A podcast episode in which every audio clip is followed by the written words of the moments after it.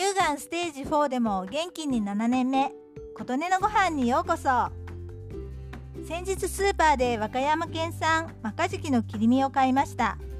以前よくメカジキを買って食べていましたが冷凍物の外国産のものが安いからといってよく買っていたらなんだかカチカチのパサパサなものに当たる率が高くなりだんだん手にしなくなりました。名前はよく似ているけど違うのかな？国産だし。それに価格もお手頃価格でした。買って帰って調べてみたら違う魚なんですね。メカジキは世界各地で取れるので冷凍物もあり通年流通しているけれど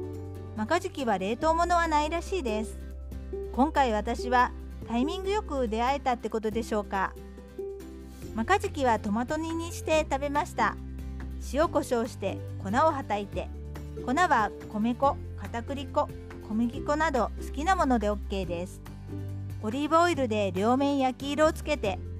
空いたところでにんにく玉ねぎのみじん切りを炒めエリンギのみじん切りも入れたら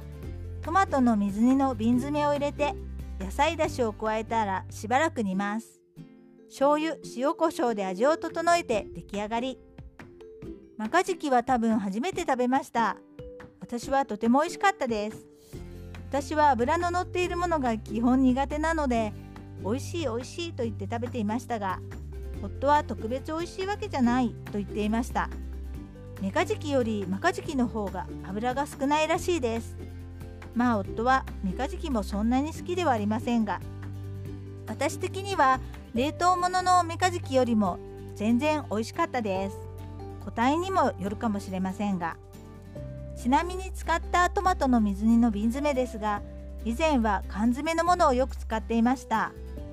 でも酸性の強いトマトは缶詰のビスフェノール A が溶け出しやすく危険だという記事を読んでから瓶詰めのものを買うようになりました。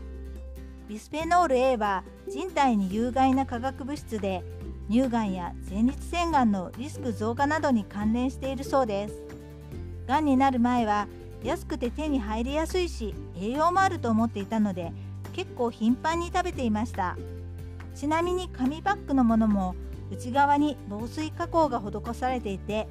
ビスフェノール A 不使用と明記されたものは見当たらないので少々お高くても瓶詰めのものを買うようにしています。もしくは旬の時は生のトマトを煮て使うようになりました。ということで今回はマカジキのトマト煮の話でしたあなたの元気を祈っています琴音のありがとうが届きますように。